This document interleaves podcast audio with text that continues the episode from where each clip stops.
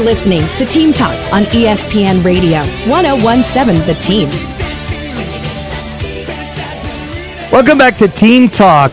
Joe O'Neill, Sam Hauser joining us now on the Daniels Plumbing, Heating, and Air Conditioning Cool Take Hotline is the founder of the Extra Points newsletter, Matt Brown. You can find his stuff at extrapointsmb.com. We'll talk about that a little bit more later. But uh, when I read your newsletter, it, I just get smarter, Matt. So uh, I really, really appreciate the, the hard work you put into every single newsletter that comes out. So uh, the timeliness, though, was perfect because Sam and I were talking about uh, the Big Ten and this contract stuff and not wanting to play night games, and then boom, you know, here in our email uh, we get this uh, full story on it, and and really it comes down to dollars and cents more than anything else. Uh, after reading the story, it sounds like Matt.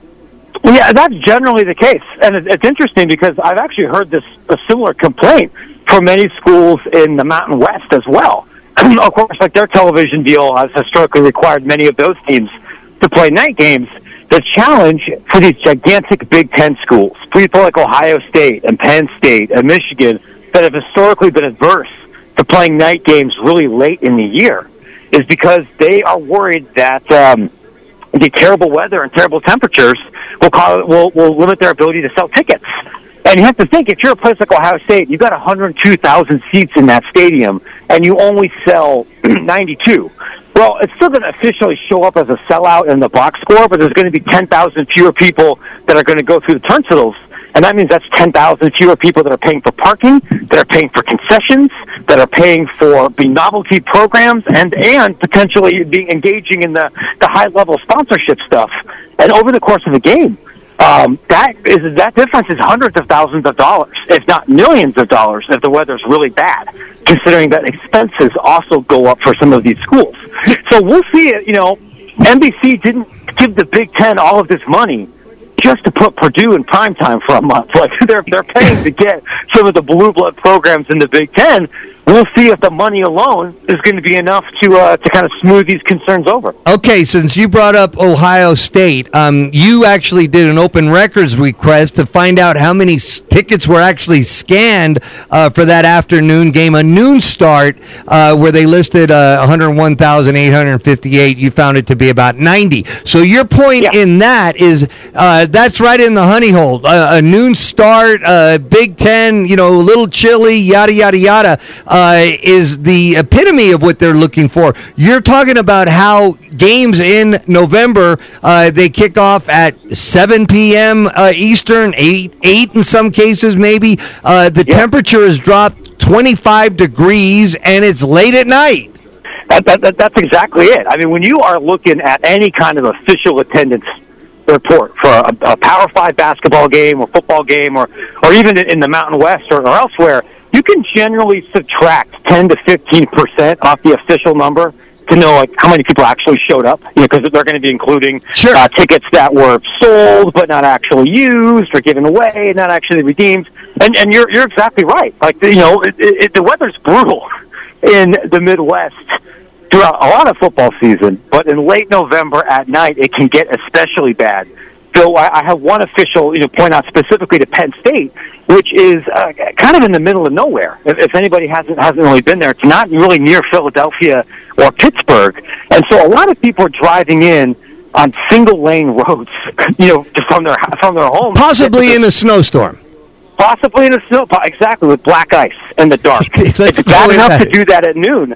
It's much worse after people have had all day to get nice and lubricated to then hit those roads again. It's asking for trouble. Yeah, it, sure is. Uh, yeah, the last thing you want is a game, you know, of a high intensity game like spilling out at uh, eleven thirty or twelve at night, which it could be. So I, I, you honed in on something that I wanted to kind of go back to, just in terms of the general attendance numbers that are released as related. I, I just remember a few years back that like sometimes schools will count cheerleaders and the band. I mean, like with regard to their attendance number, uh, they they justify it with stuff like that. But like you said, 10 to 15, and probably in other cases, Matt, uh, it might even be embellished more than that. But you don't have time to go through and do public records, uh, you know, on every team in the country. I just, I, I think you're hitting on uh, something that sometimes people don't really, they real, they don't realize, Matt.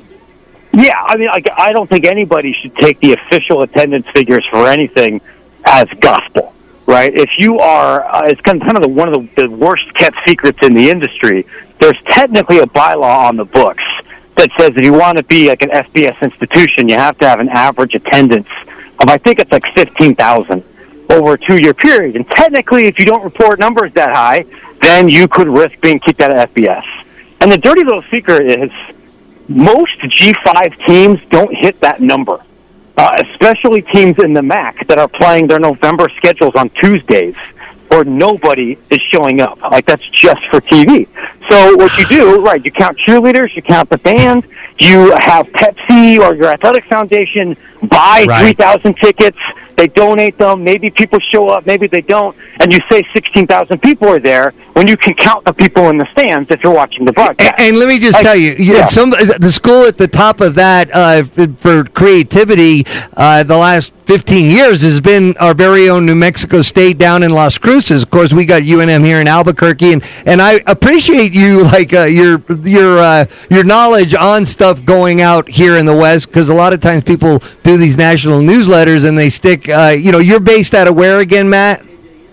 Oh, I'm based out of Chicago. There you go, I've okay. Lived, I've lived all over the country, though. I've spent time in Phoenix and Sacramento, and I know, love it. those are these are our readers, right? There's a lot more schools like New Mexico in the country than there are like Ohio State. Right. So getting back to New Mexico State with this example on the attendance, I, I remember there was a, a promotion New Mexico State did where if you went and bought tickets to the high school game the night before between Las Cruces High and Las Cruces Mayfield, you could get into the New Mexico State Aggie football game for free. So that that's really being creative, huh? Uh, the you know your ticket from the high school game, which there by the way was huge demand on those those high schools do not like each other. But anyway, uh, it is what it is, and that is a dirty little secret. Uh, but they just try to get around it a little bit. All right, Sam, I want to bring you in. Yeah, so just with the Ohio State example, and I know you're using that match just as an example, but with all the details that are in this with the Big Ten of not everybody's sure who's allowed to be selling rights for this media rights deal. You know, the Big Ten's trying to do this. Fox, you know, says it's their thing. You have cases where different coaches are not or think they their opinion matters in how these contracts get signed for a conference that you know, in this world that we're in now of college football, a conference that's supposed to be one of the two at the top. What did you find in there that was most alarming that could, you know, potentially create a ripple effect with all these conferences trying to work out their own new deals? Yeah, I- you know, one of the things I think it's important for fans to realize is that these are enormously complicated contracts. The Big Ten neg- you know, deal to negotiate and, and craft uh, partners between CBS and NBC and Fox and, and what's carved out for BTN, even if there was an agreement in principle for Fox and CBS to be two of those main holders, and that really was the case for several months before this was announced, it takes so long to hash out the details. And here we can see an example of even after people have done that, they missed something very important, which is important to realize here with, I think, in the context of the Pac-12. Uh, obviously, that has been a more public experience than I think any of those parties would have wanted, and it's, taken longer. But uh, these negotiations taking a year and taking lots and lots of billable hours is not unusual, right? Like I'm, I'm talking to even a couple of leagues that are FCS leagues, right? Like the Big Sky or the Summit. You know, you wrote about that earlier. They still have to bring in outside television consultants, and that is a six, nine, twelve month plus process for most stuff that's mostly living on ESPN Plus. So I think we can look at this with the, with the situation with NBC not knowing that schools don't want to play these games at night, with the Big Ten apparently not realizing who actually owns all of the rights. The, the arrangement with BTN and Fox is kind of a complicated legal setup. Like these are uh, understandable mistakes, but you also pay these lawyers five hundred bucks an hour to not make these mistakes. This, this is the kind. This is the kind of thing you don't want, and and I imagine anybody you're reading this is sitting there, you know, highlighting the headline here and sending it to their general counsel, and like this can't be us in three years. Well, and especially when you're talking about seven b- b- b- billion dollars. I mean, you think you want to have everything scored away, Matt. Of, of course, and and like I don't look at this as necessarily a deal breaking crisis, even though the headlines are terrible. Because you know, let's say, okay, we got to claw back some of this revenue to make Fox whole for NBC getting the, the conference championship game in 2026. Okay, so maybe we make four million dollars less for a couple of years. Ohio State's got a $220 million budget. um, and even the, the modest programs here, your Purdue's, your Minnesota's, your, uh, your Rutgers, they're all going to be making more than $60 million from television. So does it suck to lose four or five when you had that budgeted? Yes. Can you survive? Yes. That television deal is more than New Mexico's entire budget. Um, you, you, you, you, can, you, can, you can figure those things out. When it's such a big deal, too, you, you know, there's ways that you can kind of, you know, create make goods to, uh, to let this work for everybody. Give it, you know, adding some extra inventory, moving some games to neutral sites, like we just saw with Penn State and Michigan State. It's a pain in the butt, but because the Big Ten has so much power and influence, and it's such a financially important league, these kind of disagreements and problems are not mission. Like they're not, they're not going to torpedo the entire agreement. If this was happening with the American Athletic, it'd be a very different story. We're talking to Matt Brown, publisher of Extra Points newsletter anything going on in the world of college sports, it's the place to go. Extra Points newsletter. He's with us here on Team Talk ESPN Radio 1017, the team. So, you know, maybe it's not the American, but you mentioned the Pac 12, Matt. Are they, at this point, are they negotiating against themselves the longer this drags out with teams in the Pac 12 waiting to see if they should go, if other teams, you know, like a San Diego State trying to see if they should jump in? Where, yeah. Uh, where is this now with the, with the Pac 12? How does this ultimately end? It, I, I, I, what, I, what I'm telling everybody at this point is I literally, my honest answer is I literally don't know exactly how it ends. And part of that is because getting really directly sourced information about this particular deal is a major challenge because so much of the coverage that's happening right now I really feel is, is wish casting on some level, where it's a source affiliated with the Pac-12 institution trying to project stability. So they're saying one thing. You have a couple of people that are affiliated with the broadcast companies that are trying to apply political pressure to drive down the price, and so they're leaking one thing. And then you have people affiliated with the Big 12 and the Big 12's corporate interests that want to create a sense of instability and fear so they can apply political pressure on the four corner schools. And so they're going to go leak one thing. And one of the things I think is I think is important for fans to realize for these kind of stories is that the number of people on campus that have direct, you know, firsthand knowledge of these negotiations is very small. Coaches don't know anything about any of this stuff. They don't know about conference realignments. They don't know what's going on in, in those meeting rooms, and ads and presidents aren't telling them. But coaches are happy to talk, especially assistant coaches, and that's who you know most reporters on this beat talk to most of the time. So you have to think about that. And even ads often are not kept completely in the loop on these conversations. They're very presidential driven, they're very board of directors regent driven, and they're driven by a handful of industry high level consultants.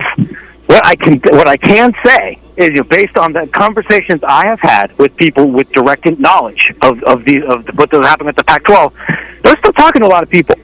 They're still talking on some level to ESPN. We can we can we can quibble about whether that's their the, how interested ESPN is. They're still talking. They're still talking to Amazon and Apple. They've talked to a couple of other smaller linear distributors. Um, and I would pro- I would agree with the idea that it's definitely in the Pac-12's interest to get this done sooner rather than later because the longer it stretches, yeah, the, the, the whatever's left of their leverage, which is tiny to begin with, is going to continue to evaporate because the, you know these broadcasters realize that Arizona and Arizona State and Colorado and Utah and other schools too are facing significant political pressure. So we'll we'll see if the Pac-12 presidents are right about hey, we have something in principle done. We're just going to nail it down and, and, get it ready next month. Or uh, if they've been setting expectations incorrectly, one way or another, this should reach a, a, conclusion in about four to six weeks. And at this point, it's still a total guessing game because of how many dominoes have to fall in any kind of different direction. But where do you think San Diego State ends up? I think they end up in the Pac-12, and I, I, I, I was, I've. I don't, I don't think this is a state secret here. I talked to the athletic director earlier this week. I've talked to some people uh, you know, high up in, in that program and elsewhere, and they, they telegraphed this. They would prefer to be in the Pac-12. They want to have the academic cachet of saying that they are a peer institution to a Stanford and Cal. This is something that their boosters and their regents have aspired to really since the 1970s.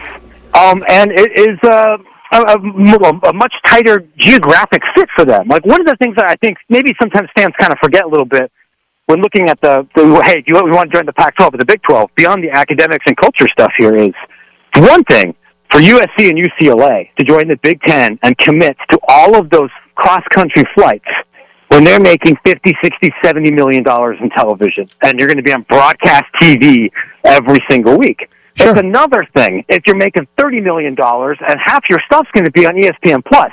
That's a lot of money and a big ask. And San Diego State like would prefer not to do that. They don't want to go to Morgantown in Orlando every season. No, no. And um, since you mentioned San Diego State, the connection there to the Pac-12, another school that uh, was rumored is Fresno State out of the Mountain West to go to the Pac-12. You know, any hunch on that at all, Matt? No. So what I've been hearing mostly is there have been conversations, but neither the Pac-12 or the Big 12 are especially interested in Fresno right now. Gotcha. And part of the reason you have those conversations is because my understanding, uh, athletic department officials at Fresno are trying to get a take a bond passage and get voters in the in the city of Fresno to pay for some some tax changes to help fund stadium and help fund some capital improvement. So if you kind of leak that there's some conversations or there may be some interest, maybe that makes it easier to go get the taxpayers to go pick some of these things up. Not because given where the department is right now, but they're an especially attractive candidate. And, and, the last time, thing I'll ask you about Mount West, UNLV is actually like had their name, even though their deficiencies in football and men's basketball, uh, you know, yet uh, they uh, they are also somewhat of a, a fact, you know, like a, a, an ornament, so to speak, in, as far yeah. as Mount West schools. Is that right? Yeah, I mean, I, I believe reporting that, that they've had some conversations with the Big 12. I am personally highly skeptical that, that they would be an especially attractive candidate. You know, a couple of the things here to think about with UNLV, like one, the Vegas television market's really not actually that big. Correct. The city's growing, but it's not a top 35, you know, uh, right. the, the television market. And, and more importantly, it's growing from transplants the people that are moving to the Las Vegas area, either because of the Air Force or because of some other job, yeah. They're bringing their their own uh, their old home teams with them. It's the same problem with Phoenix. We probably see this even a little bit with parts of New Mexico, where they're not immediately coming in and rooting for the hometown team. Especially like that hometown team has been one of the three worst at the FBS level in my lifetime. Yeah, like you know, Randall Cunningham was was great and UNLV has mostly been a, a turbo irre- irrelevant for the last 30 years, and the basketball team has mostly been irrelevant and, and over the last decade.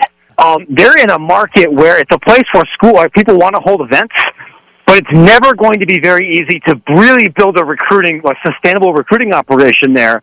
And it's the kind of market that looks much more attractive on paper until you get to campus and you learn about what kind of students UNLV has and the kind of people that live in Las Vegas.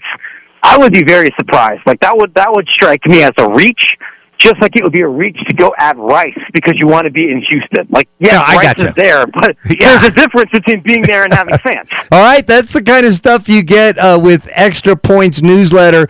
Go to Extra Points MB for Matt Brown. So extrapointsmb.com and you can sign up for the newsletter, all kinds of information because he does uh, have his stuff together. All right, he knows his stuff. Let's just put it that way. All right, Matt, thanks again for joining us here in Albuquerque. We'll be in touch. Appreciate you. Okay, of course. Hey, anytime, fellas. Appreciate it. Thank, Thank you. you. All right. Thanks again to Matt Brown, Brown with uh, Extra Points. So you can check out extrapointsmb.com. All right. Coming up next, there can be a good time and a bad time to play a team. This feels like a good one. We'll tell you about that when we come back. Team Talk, ESPN Radio 1017 The Team.